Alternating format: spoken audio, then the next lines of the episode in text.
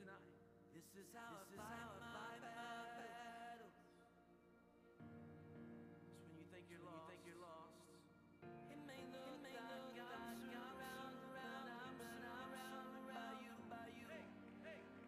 It may look it may like God's around, I'm surrounded by you, by you. It may look like God's around, I'm surrounded by you, by you. It may look like God's around.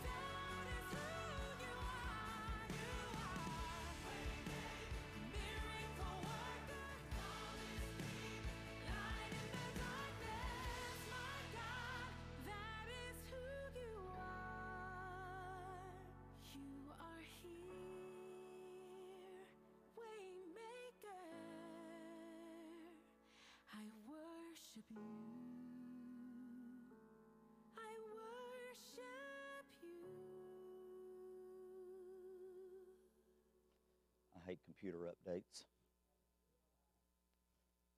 Is it echoing? I don't hear nothing either. All right. Um, P T Z camera. And go down just a little bit. There you go. Something like that. We'll get close enough. Well, praise the Lord. We're gonna we're gonna do Sunday school over here this morning. Just because I can be no, closer to Nathan. Don't you feel special? Uh-huh. Actually, it's to be closer over here to Mary and Dylan. Make sure. I hate computer updates. That's what it's doing. It's trying to do a computer update. And so it works good? Okay, good. We're good then. All right. Well, praise the Lord. We're glad to be in the house of God this morning. We're going to uh, go ahead and get started in our Sunday school lesson. Uh, before we do, we're going to go to the Lord in prayer and ask God to touch and minister in our Sunday school class today. Yes, I'm over on the side. We've got stuff set up on the stage getting ready for our morning worship, so we're going to do a little, we'll have some moving around a little bit, but it'll be all right. Let's go to the Lord in prayer and ask God to touch and minister in our Sunday school class today. Uh, we do have some that are sick. We want to continue to be holding them up to God in prayer. We want to continue to be praying for our homebounds. Uh, remember, we do have thirteen of those. They are on our address directory. Uh, reach out to them, call them, touch base with them, and let them know that you are uh, thinking about them. They'd love to hear from you. Uh, so if you've got a prayer request, let me know by lifting your hand. God knows every need. If you've joined us on live stream, you can text the keyword prayer to the number listed below. Text keyword prayer to two oh five, six four two, eight seven four four. Dear kind and gracious Heavenly Father, as we come to you today, again, thank you for the blessings that you've given us. Thank you for this opportunity that you've allowed us to come to worship and praise you. Father, this morning I pray that you'll move and minister in a mighty way in our Sunday school class today. You see every everyone that's here today. You see those that's in our, our nursery, our kids' class, our teens, our young adults here in the sanctuary, uh, those that have joined us on live feed. Father, I pray that you'd move and minister in every heart and every life in a mighty way. I pray, Father, that you'll touch us, give us the words to say, touch our ears to hear, our hearts to receive, and our minds to comprehend your word this very day. We forever give you the praise in Jesus' name. Amen and amen. Uh, our unit theme that we've been talking about over the last uh, couple of weeks, this is our third Sunday school lesson on our unit theme, and our unit theme is Gospel by Matthew, Gospel by Matthew. Uh, Jesus the teacher. This is looking out of the book of Matthew, and we're digging into the life of Christ, how Christ taught, the th lessons that he taught. Uh, and I was actually talking to a pastor friend of mine the other day, and we was actually talking about uh, the life of Christ. We're getting into the uh, birth of Christ. We're, that season, we're getting into the time where we're celebrating the birth of Christ. Uh, and and we got to talking about it, and one of the responses that we both said and we agree on is the fact that if Jesus was alive today, he would probably be kicked out of many of the churches today because of the way he taught, the way he preached, the way he uh, communicated. It was a lot of things where he communicated, and he uh, did not coddle, he did not baby, he did not do those things Uh, that a lot of pastors today are required to do, uh, and and and I'm going to tell you something. He would not have been allowed to preach in many of the churches, and that's a sad thing. It's a very sad thing. Uh, so we need to remember that as we're looking through uh, through our Sunday school lessons. La two Sundays ago, last Sunday, this Sunday, we're talking about the Gospel of by Matthew, Jesus being the teacher. The title of our lesson today is called Life on a Firm Foundation. Life on a Firm Foundation.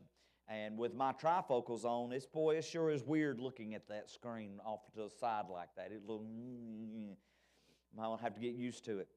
But life on a foundation. The central truth that we're looking at is hearing and believing and obeying Christ is the solid foundation for our living our life. Hearing, believing, and obeying Christ is the solid foundation for our life, for living our life. Many people, their lives are getting turned upside down. They don't know which direction to go. They don't know what path to take. Well, do I know to do this? Do I need to do that? I've had people come to me and say, Brother Andy, do I need to lay out a fleece? Do I need to do this? And, and I'm going to tell you something. If we just look to the Scripture and we look to the Word of God, hearing what Christ is telling us, believing what He said, and obeying what Christ said, that is a great solid foundation for living our life.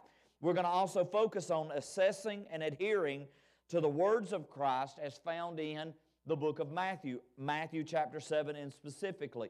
We, we're looking at this as this is the Sermon on the Mount. This was the Sermon on the Mount. This is the sermon that Christ preached, the longest sermon that He preached, longest uh, uh, uh, speech. Some have called it a speech. We're going to call it a sermon. The longest time that Christ spoke to a crowd, the Sermon on the Mount that is recorded in Scripture. And we find those, we started this last week, we're looking at these things, and we, we look at the Beatitudes, the blesseds are, the blesseds are. That's part of the Sermon on the Mount. Well, Matthew chapter seven lays down more of a foundation for us to live by of what Christ is telling us. We're going to emphasize believing and obeying Christ is the only way to have everlasting life. Many people, they try to figure out what Christ is trying to tell us and what we got to do and what we got to do, the directions we got to go, and all these great and wonderful things. And people are looking for loopholes in the Word of God to try to figure out how I can, how I can skip through this, how I can skip through that. Well, I'm going to tell you something. We need to just believe and obey what Jesus Christ said in order to have everlasting life. And when we believe and obey, I know road's going to be tough. I know life is going to be upside down and bumpy, but that's the only way to get to everlasting life. Take a look at Matthew chapter seven and verse twenty-one. Matthew seven and twenty-one, and it says this, Not everyone, not everyone who says to me, and I'm going to tell you, that's one of the biggest key scriptures I believe in it to me. There's a ton of it in, in, in, in the Sermon on the Mount. But when we focus on this verse right here, not everyone who says to me, what we've got to realize is there are, a plen- there are plenty of people in the church, because remember, the Bible's not written to the sinners. The Bible is written to the church. It is to show us the path that we're supposed to go, show us the direction we're supposed to go, give us the words to say to lead somebody to Christ. That's what the Bible is written for.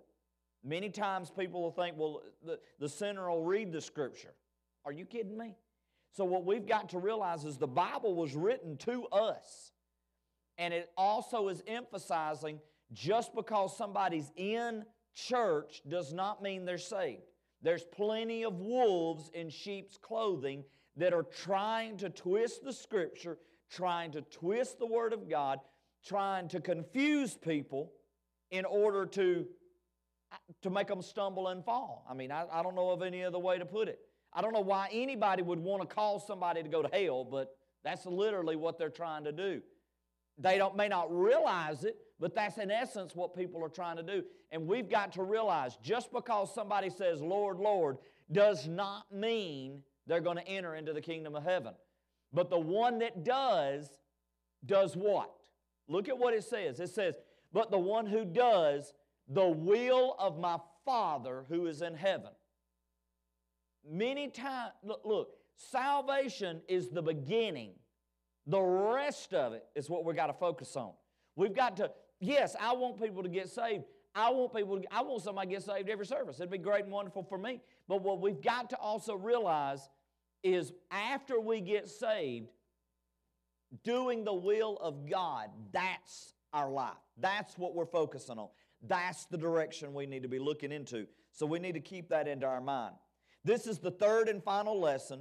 This is the third and final lesson on the Sermon on the Mount. Sermon on the Mount starts in Matthew chapter one, moves through Matthew chapter seven and verse twenty-nine. It contains, this, the Sermon on the Mount contains concepts and commands that are uncomfortable for people, yet they are confronting to things in our lives. It, it, it forces you, go back and read the entirety of the Sermon on the Mount. It for, if you read it truthfully, you read it openly, it will force you to make a change in your life. It is confronting to, comforting to know that God is aware of our needs and our struggles as we seek after Him. He supplies our needs. Matthew chapter six. God is going to supply our needs, but it's comforting for us to know He's already aware of those needs. He knows what those are before we get to them. He knows the struggles in our lives before we get to them. We just need to trust in Him. Amen? Jesus included intentionally tension in His teachings. The tension that Jesus provided, that Jesus put into the teachings that He did, especially Sermon on the Mount, the, the tension he there, that He put in there was to cause us to wake up and re- realize what was happening and taking place. This tension is designed to lead us deeper into maturity. There are a lot of Christians that are spiritually speaking, they're babes in Christ, but they've been a Christian for thirty years. If I, at forty-four years old, if I was still drinking a bottle that had baby, the, the baby powder, you put a little baby powder in it, and you, you, put, you put water in it, and you put, you, put the little, you put the stuff in it, and you mix it up. If, so, if I still was, it, Sister Nellie, did you make my bottle for me? If I was still drinking a bottle, how silly would that be? I'm forty-four years old. How ridiculous would that look?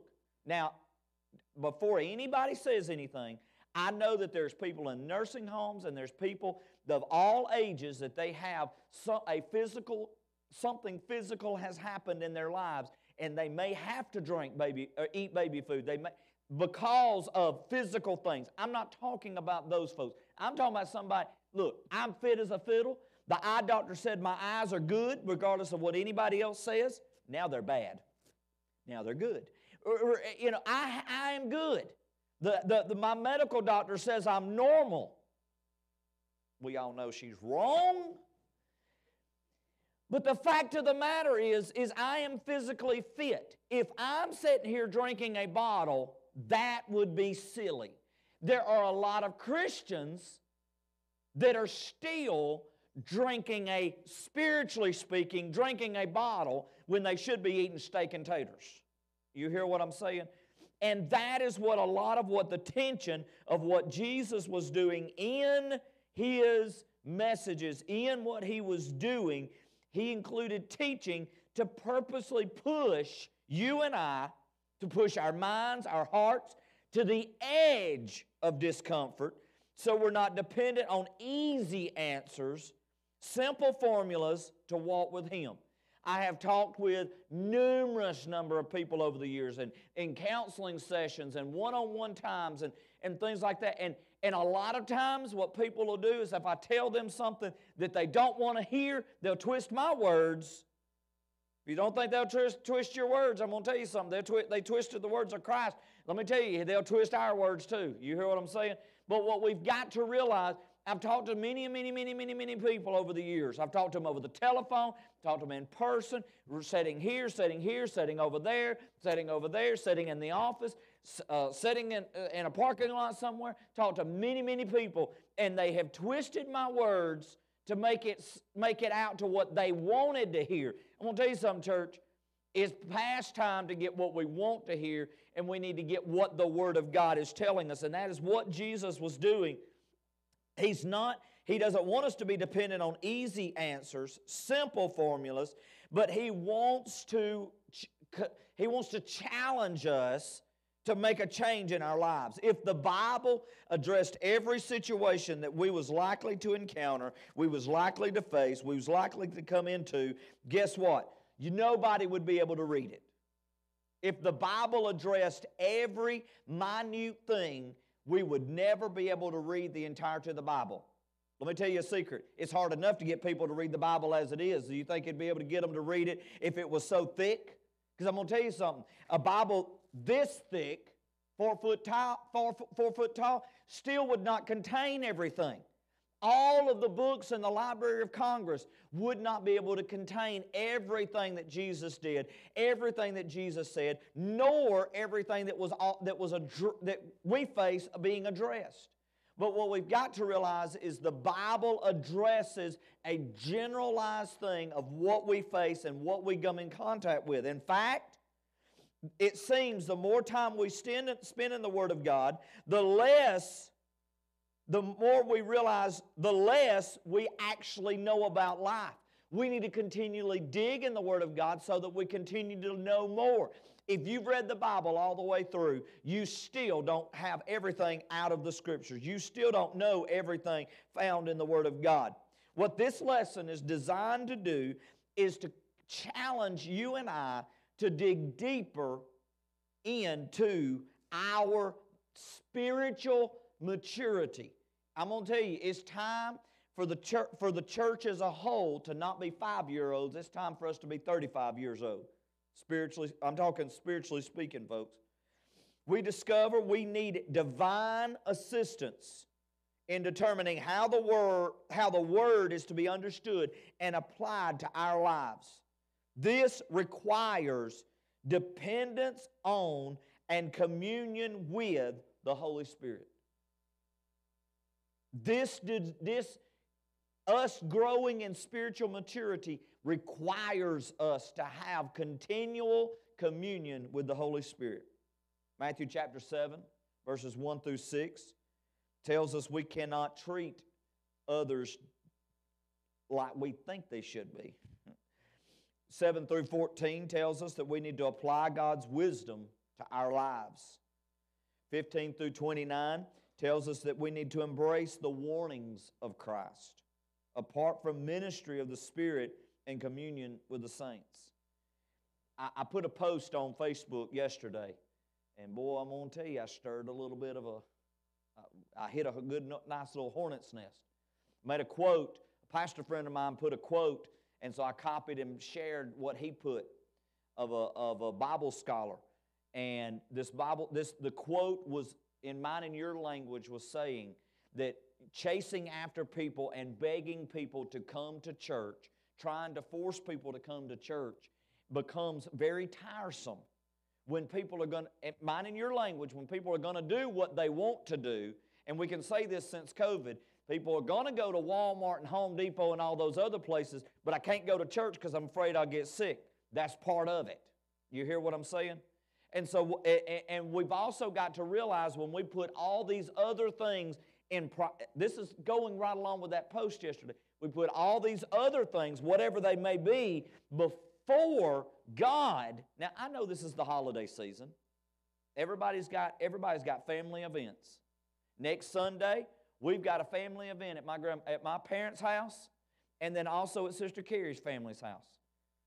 Guess what? We're having church. We're having church. We will arrive an hour away when we arrive. What we've got to realize and understand, I'm not saying that, that attendance here is God, but we need to put our relationship with God first in our lives. And in that aspect, being in the house of God is part of that relationship with God. I'm all about, I, I, look, I'm with you on vacations. I'm, some people have to work. Some people have to work, at, and, it, and I get those things. I understand even family events on occasions. But what I want you to understand is we have got to, we've got to get it in our mindsets that I'm going to put thing, I'm going to put God first, and then everything else is going to fall into place. I'm going to be real with you, and I hope some, of my, I hope some people in my extended family may be not watching. Sister Nellie, several, me and you talking. Now, nobody else can hear me, so it's just me and you, okay? There's been several times that people will plan uh, a baby shower at eleven o'clock on a Sunday, twelve o'clock on a Sunday, you know, and expect us to be there, and it's an hour, hour and a half away. See ya. You might get a card in the mail. We won't be there. Why? Because we're going to be in church. Do you, do you follow what I'm saying? And what we've got to understand, I, I realize that family is important. I realize that. I'm all, I got you. Okay, I got a family. I realize that. But we've also got to understand that our relationship with God has got to have priority in our life. It is confusing yet difficult to weigh that balance out sometimes. It is, it, it's a balancing act. I love it whenever I hear people, they can't be at church on Sunday because of this, this, and this, but yet on Saturday night, you, they, the pastor does see your social media pages. I'm going to I'm gonna just go on now. I've meddled enough. I've, I've messed Brother Chuck up enough, so I'm going to go on. In all of his social media posts, I'm going to go on now. Brother Chuck don't have Facebook. Let's go on and look at this. First, first section we're going to look at. I love this one. Do not be hypercritical. Do not be hypercritical. Now, we have looked at, on Wednesday nights before, we have looked at this word judge. You're going to find that word here in just a moment. Now, you better be very careful, and we brought this up just a little bit, but I'm going to dig into this just a tiny bit more here in the Sunday school lesson. You better be careful of the, of the um, standard that you hold somebody else to if you're not holding yourself to the same standard, because it will cause you to hit yourself in the nose, okay? I have firmly believed beyond, beyond everything in my mind, everything that is holy in my life, I believe that we as children of God have got to be held to a higher standard. I, I firmly believe that. We got to act right. We got to do the right thing. Now, I also believe whether anybody, and, and I have so many people, they'll, and this is not the time to argue. This is not the time to have this kind of a conversation. You want to talk to me about it afterwards? I'll be glad after lunch, after my, after my Sunday afternoon nap, be glad to have a conversation with you about what I'm fixing to say. But I need you to hear this. I firmly believe also that pastors, Sunday leaders in the church, pastors, Sunday school teachers, praise team, they need to, they need to be held to an even higher standard. Why? Because they're in front of folks. But there are people that have fallen, stumbled, and failed, and they try to, they try to play the victim card when they have stumbled and fallen from a high pedestal that some have put them on. And what we've got to, or they put themselves on, whatever the case is. If I have a moral failure, then I need to go through a biblical restoration process. I need to go what, the, what, the, in, what is laid out in scriptures as a, as a restoration process. And if I don't do that, then I have no right to ever stand behind a pulpit again. I'm, I'm going to be blunt about that.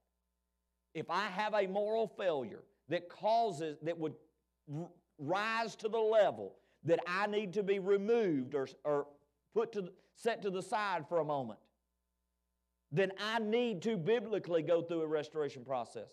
But there are so many, bless the name of Jesus, I, I'm all that in a bag of tater chips. You're a bag of stale potato chips is what you are. What we've got to understand is nobody is above. Nobody is above God. You hear what I'm saying? So let's, uh, let's look at that. So you've got to be very careful. We'll, we'll, we'll, let's look at this more in detail. Take a look at Matthew chapter seven. Let's read verse one and two. Judge not that you be not judged. Verse two. For with judgment you pronounce, you'll be judged. Now, you, you, you're reading that, right? Okay. Me preaching against, and this has always been my example, because I think that I, I think I'm safe in this one. Nobody can argue about this one, okay? You got a, many of these things that people can argue with you about, but I think I'm safe in this one. The Bible says don't steal. It says thou shalt not steal. If you are a thief, if you are a thief and you have, you have, you have stolen a car, okay? We all can agree that if, some, if, if Brother Larry goes up to the Ford dealership and he uses, he uses a mechanism and he unlocks that car. He uses one of those computer devices that can, he, he steals the frequency to be able to get, break into that thing and he, op, and he unlocks the electronic lock. Brother Larry's got that device. You okay? Mm-hmm. You didn't know you had that, did you, Brother Larry? You might need it, huh?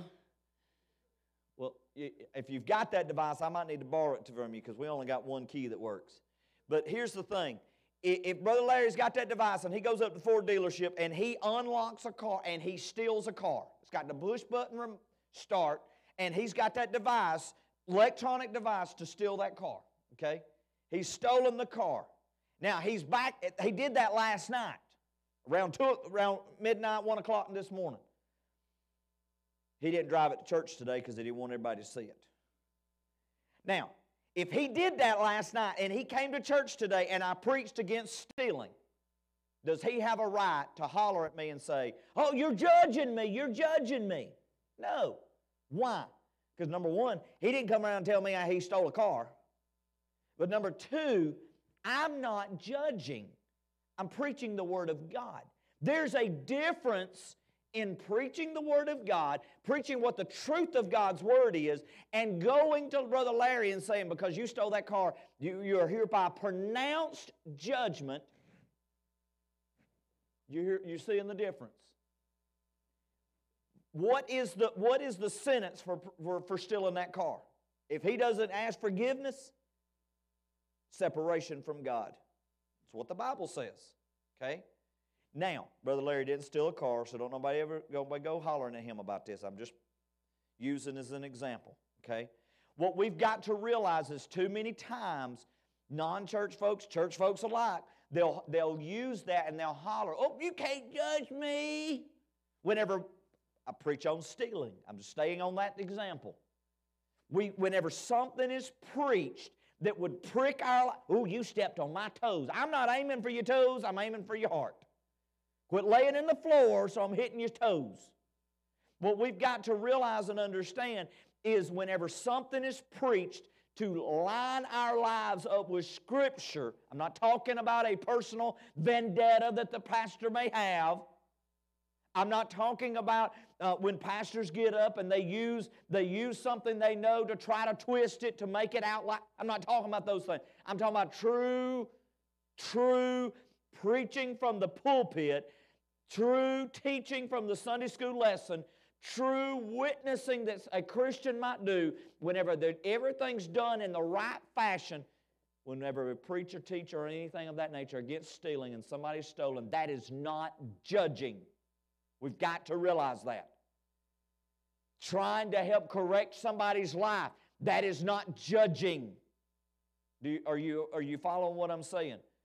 For what judgment you pronounce. What is judgment? When that judge is in that courtroom and he hits that hammer, he or she hits that hammer and says, you're guilty and you're going to serve fifteen years in jail. Now judgment has been pronounced. Are you seeing what I'm saying here? I can't tell nobody what, the only thing I can tell you is what the Bible says. The Bible says sin is going to separate you from God. I have no idea if you're going to spend your life in hell. I, I can't tell you that. You know why? Because I don't know if you're going to repent here in a few minutes. I don't know those things. I have stood there at a casket, and I don't know if that person went to heaven or hell. I, I, don't, I can't tell you. That is between that person and God. Do, do you understand what I'm saying? We have got to realize there are things laid out in Scriptures. Thou shalt not kill. Thou shalt not steal. There shalt not bear false witness. There are things lined out in Scriptures that is specifically telling us, don't do it because you're going to be in trouble. Then there's also, work out your salvation with fear and trembling. I've used this example before. I do not have a pair of short pants. I don't own a pair of short pants. But if somebody wears short pants, does that mean that I'm right, they're wrong? No. Does it mean they're right and I'm wrong? No. I don't own short pants. I don't wear short pants. And quite frankly, I'll be honest with you, it ain't, some people think this is a religious thing. It ain't a religious thing. My legs are wide. That's why. What we've got to realize and understand is we've got to work out our own salvation with fear and trembling, okay? We have got to pray and ask God. Live feed, there's people in the sanctuary laughing at me. We have got to pray and ask God to work out that in our lives. For with what, for with the judgment you pronounce, you will be judged, And with the measure you use, it will be measured to you. If you're going to hold somebody to a standard, you better check your own life and make sure you're holding yourself to a standard. Do you follow what I'm saying? Okay? There are too many people, there are too many people that live a hyper, pseudo, spiritual life. For the record, pseudo means fake. A hyper, pseudo, spiritual life, and try to walk around like they are super spiritual, and they ain't. And they try to pronounce judgment on people, this type of judgment. They try to pronounce this on them. Bless God, you're going to die and go to hell because you wore an orange shirt. Hallelujah, bless the name. Come on now, you're the one that's in problem. You're the one that's in trouble. We've got to make sure we're in that. Judge. This means several distinct things. The word judge means to decide on a matter in a legal proceeding, to resolve or determine a matter based off of personal and corporate decisions. Judge, to prefer one person over another based on a personal evaluation. If I showed favoritism to Dylan over Nathan because of Nathan's wearing a striped shirt, then that is judging, and I would be wrong. Do you hear what I'm saying? Yes, it's a striped shirt. I don't care what it is, it's a striped shirt today. Number four, to evaluate on a, a person based on personal estimation. In other words, have you ever heard the phrase, I, I'm a pretty good judge of character, and in the first five seconds I can, I can pick out what they are and stuff like that? If you, or somebody else's, if, if Mary comes to me and tells me, oh, look, Chuck's going to be coming in, and let me tell you something about him. And you base it off of that, you're, you're, you're, you're in a problem situation. You're, you've got a, there's a problem going on. You can't do that. Look, people come to me all the time and they warn me about so-and-so and so-and-so and so-and-so. Nellie, people have warned me about Tony for I don't know how many times. They keep doing it. They keep warning me about Tony. I just, I just sort of shrug my shoulders and move on about it, you know. I hadn't told Tony that yet. Don't tell him I told you that, okay? But here's what we've got to realize is when we do that, that's judging. The fifth thing, criticize a person's behavior or character. Let me tell you something. People go through things. People face situations. People have life, things going. Life happens. You cannot judge somebody off of something until you can't judge them, period, off of what's going on in their lives. But I'm going to tell you something. If something's happening in somebody's life, somebody comes in and they got a bad attitude today, the best thing to do is take a step. Don't try to judge them on that. Take a step back. Give them their space because you don't know what happened that morning. You don't know what's going on in their lives. A husband and wife walk in and they both look like they're sucking on a persimmon. Stay away. Why? Because you don't know what happened at home. Well, I do. I'm going to tell you right now, I know what happened. That husband, boy, he, he just showed his little rear end at home, and I'm telling you right now, his wife just chewed him up one side and down the other, and that'll take care of that situation. You don't know. They may have had a flat tire. Are you, are you seeing what I'm saying? Too many times people will, quote, quote, judge things based off of what they think they know, and they don't get the whole story. They don't get the whole situation. They don't get all of what's happening. Move on down to verse three. Matthew chapter seven, verse three. Why do you see the speck that's in your brother's eye? Boy, I'm going to tell you something. That's one of the biggest, that's a big scripture right there. That's a very big scripture, Brother Larry. People can find what's going wrong in somebody else's life so quickly, but they can't see what's going on in their own lives. Can't see what's going on in their own home. Can't see going, what's going on under their own roof. I'm not doing anything wrong. Bless God. Hallelujah. But what we've got to realize is it's easy to look at the speck in somebody else's eye and you don't even notice the log that's in your own eye. Look at verse six. Do not give dogs what is holy. Do not throw your pearls to the pigs, lest they trample them underfoot and turn to attack you. Continuing along the themes of judge, judgment, Jesus illustrates the concept of a vivid, with a vivid, purposely outrageous analog. He asks why a person feels the need to examine the flaws in their brother, verse three, without noticing the log in their own eye. This addresses the motivation of the examiner. Those who watch over our souls, your pastor, those that watch over our souls, your pastor, must be diligent in keeping an eye on the sheep, the flock, the church body's lives. Why? Because the pastor is going to give an answer to God. It's not being nosy and it's not meddling. I'm going to give an account over the lives of the people that has been under my care as the pastor of a church. I have to give an account to that. I'm not being nosy, especially if you bring me into it. I'm definitely not being nosy. If you don't believe me, look at Hebrews chapter thirteen and verse seventeen. I'll just give you the verse. You can go look that up later. That's not being nosy. Why? Because I've got to, I will have to give an account to that. Jesus is not necessarily addressing that, but He is addressing that in the sense that even the pastor's uh, motives and lives have got to be pure when helping somebody in the as a sheep in the in the in the congregation. So this is speaking to those. Even pastors have got to be pure. Their motives have got to be genuine. If somebody comes to me and says, oh, so-and-so and so-and-so and so-and-so is doing this, this, this, or somebody comes to me and says, you won't believe what so-and-so and so-and-so said to, said to me about so-and-so. I ain't got time for all that stuff.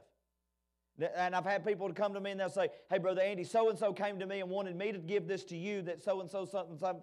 Well, you go back and tell them they need to come talk to me. Ain't got time for hearsay. Ain't got time for those things.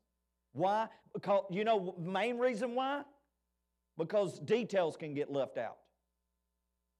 What we've got to realize and understand, in all things, motives and all of that have got to line up with the Scripture. The second aspect of what Jesus is saying in this is He's talking about credibility. Credibility. This language conveys the, conveys the fact of what right do you have to even ask your brother about the small matters in their lives when you've got something huge in your own life. Years and years ago, I had somebody come to me and they was talking to me about, uh, they said, uh, such and such is going on in so-and-so's life, and they was talking about this. And the whole time I was sitting here thinking, you're the one that's having an affair right now, and you're going to tell me all this about somebody else's life. And they wasn't aware that I even knew. Do you know one of the biggest jokes that goes on around Coosa Valley that, they, that some of our teenagers will tell people? If it happens here, Brother Andy knows about it. Somehow, some way, some shape, form, or fashion, Brother Andy always finds out. I've had teenagers in our church. I've had young people. I've had people in our church. I go up to them and I'll ask them a question. And they're looking at me like, how did you know?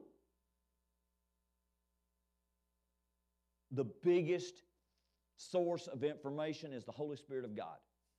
If so-and-so comes to me and trying to tell me such and such about, I don't listen to that junk. I ain't got time for that mess. Do y'all hear what I'm saying? Credibility. I don't know anybody that's more credible than the Holy Spirit of God. We have got to make sure that we are credible in everything that we are doing.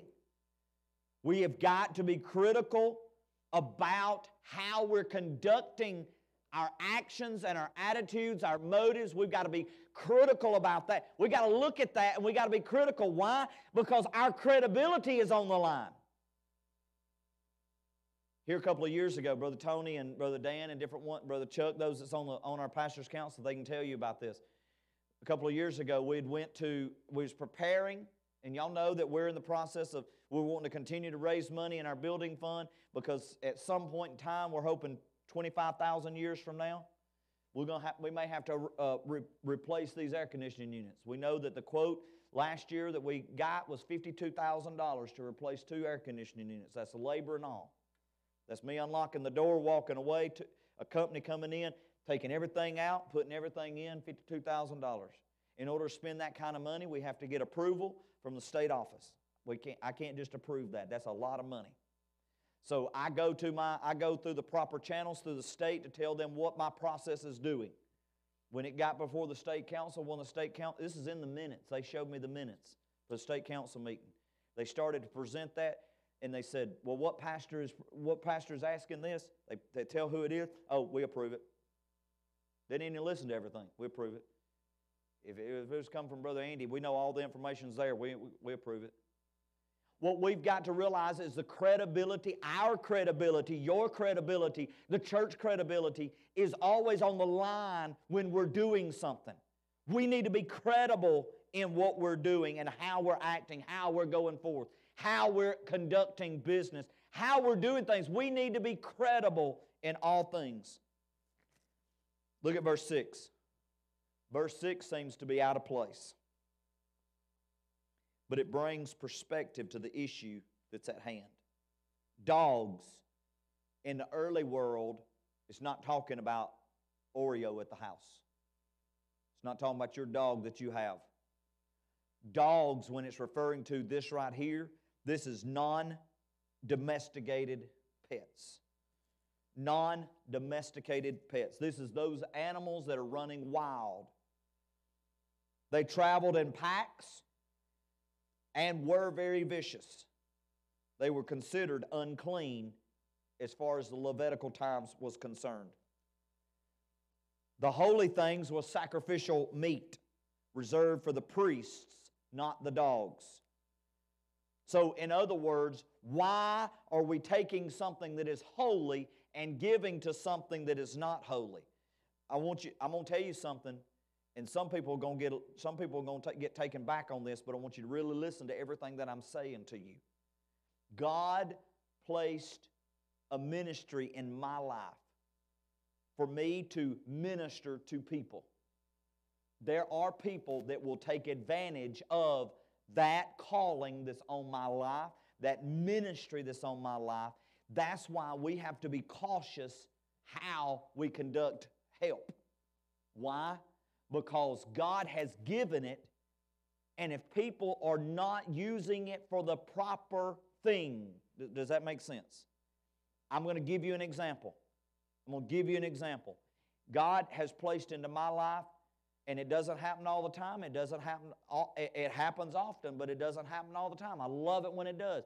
God has placed it into my, uh, uh, one of the spiritual gifts God's placed into my life is the ability to lay hands on the sick and they recover. I know that all Christians have that ability. God has given that to me. I know that I've got that. I've prayed for people and they've been healed instantly or within the next couple of hours. When it was in Venezuela, this, this young lady had a withered arm right in front of our eyes. We're praying for her. All of a sudden, her arm grows out perfect. Sit there and watch that. This is a gift that God has placed into my life. Now, if I used that, this is what I'm talking about right here. If I used that for financial gain. Dylan, if you want to be healed, that'd be fifty dollars.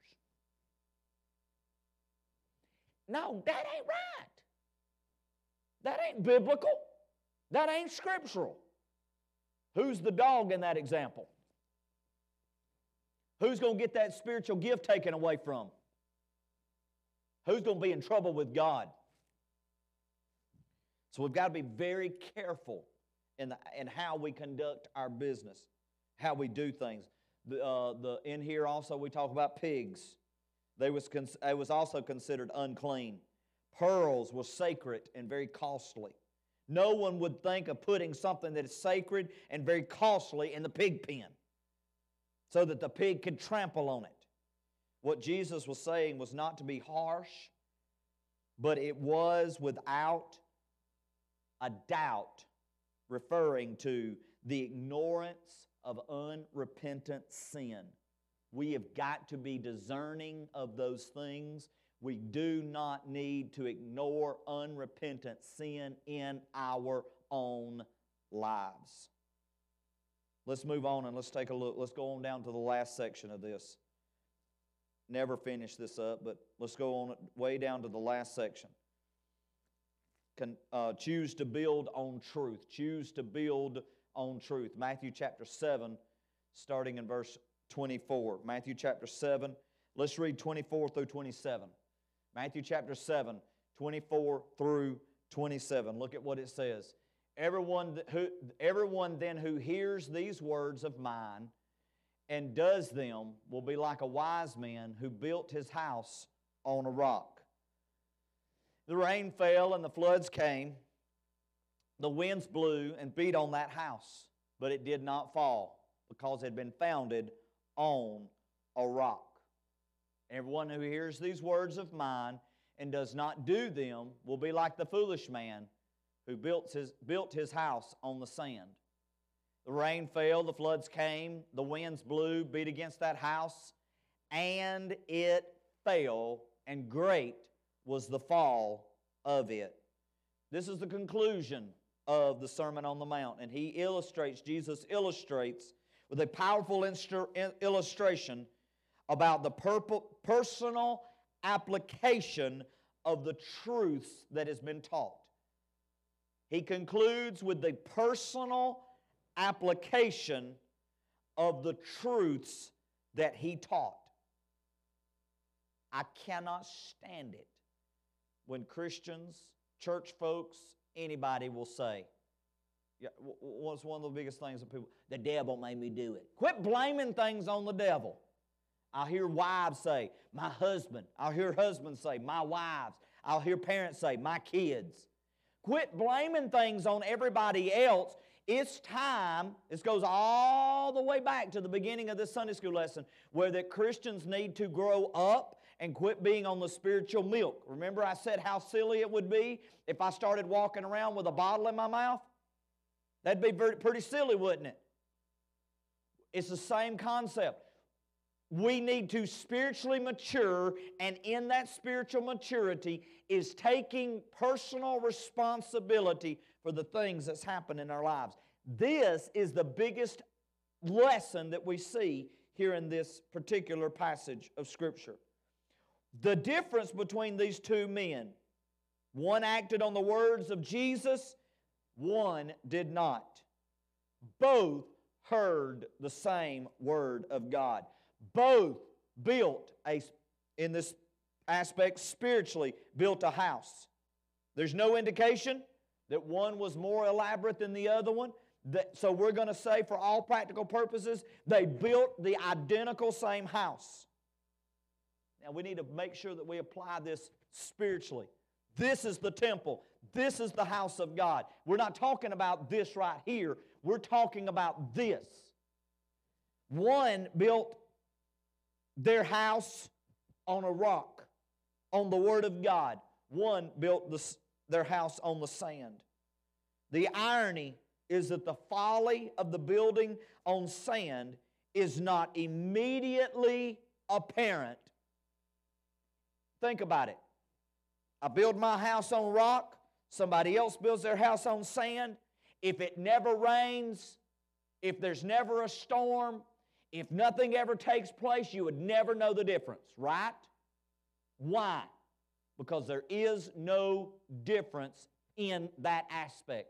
But what we've got to realize is the moment, think on this in spiritual terms, the moment a spiritual storm comes along, what happens? The house that's built on a rock stands firm. The house that's built on the Word of God stands firm. The house that's got a solid foundation stands firm. But the one that everybody thinks looks okay, the one that everybody thinks looks nice and decent, the guy, the person that everybody, it looks like that they've got their, they've got their life together and everything goes great and wonderful. Everything's nice. Everything's per- perfect in their life. The moment that a spiritual storm hits, what happens? Danger comes along. When the tempest stirs, when the storm comes, the house crashes and, swept in its, and is swept away by the swirling flood waters of life. A life built on false teachings will not stand. As long as things are going good, it appears to be on a solid ground, on solid ground. But all of that changes when tests and trials come in their lives. Let me tell you something. We've got to make sure that our foundation is on God. Our foundation needs to be on the Word of God. Our foundation needs to be on Christ Jesus. Our foundation needs to be a biblical foundation, a solid foundation. We need to build wisely. I'm going to tell you this. I'm going to read this little story here, this, this little bit short story here, and then we're going to go ahead and close so that some things can be pre- preparations for our Sunday morning worship, what they're doing this morning. Years ago, the federal government built a million dollar courthouse in Philadelphia. The building was almost complete when inspectors noticed cracks in the foundation. The brick mortar facing the inner walls had cracks in it. They done tests, and it determined that it was beginning to tilt.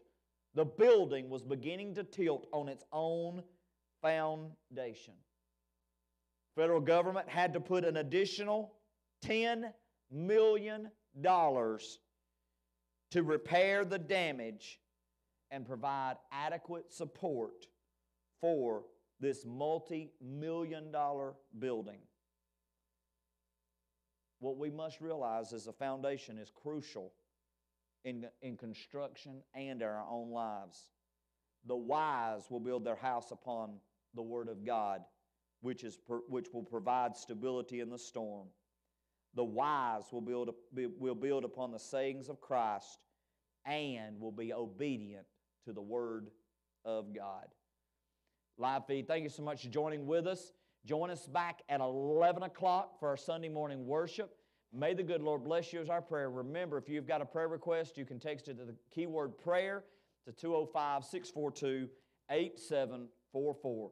Join us back at eleven o'clock for our Sunday morning worship. May God bless you.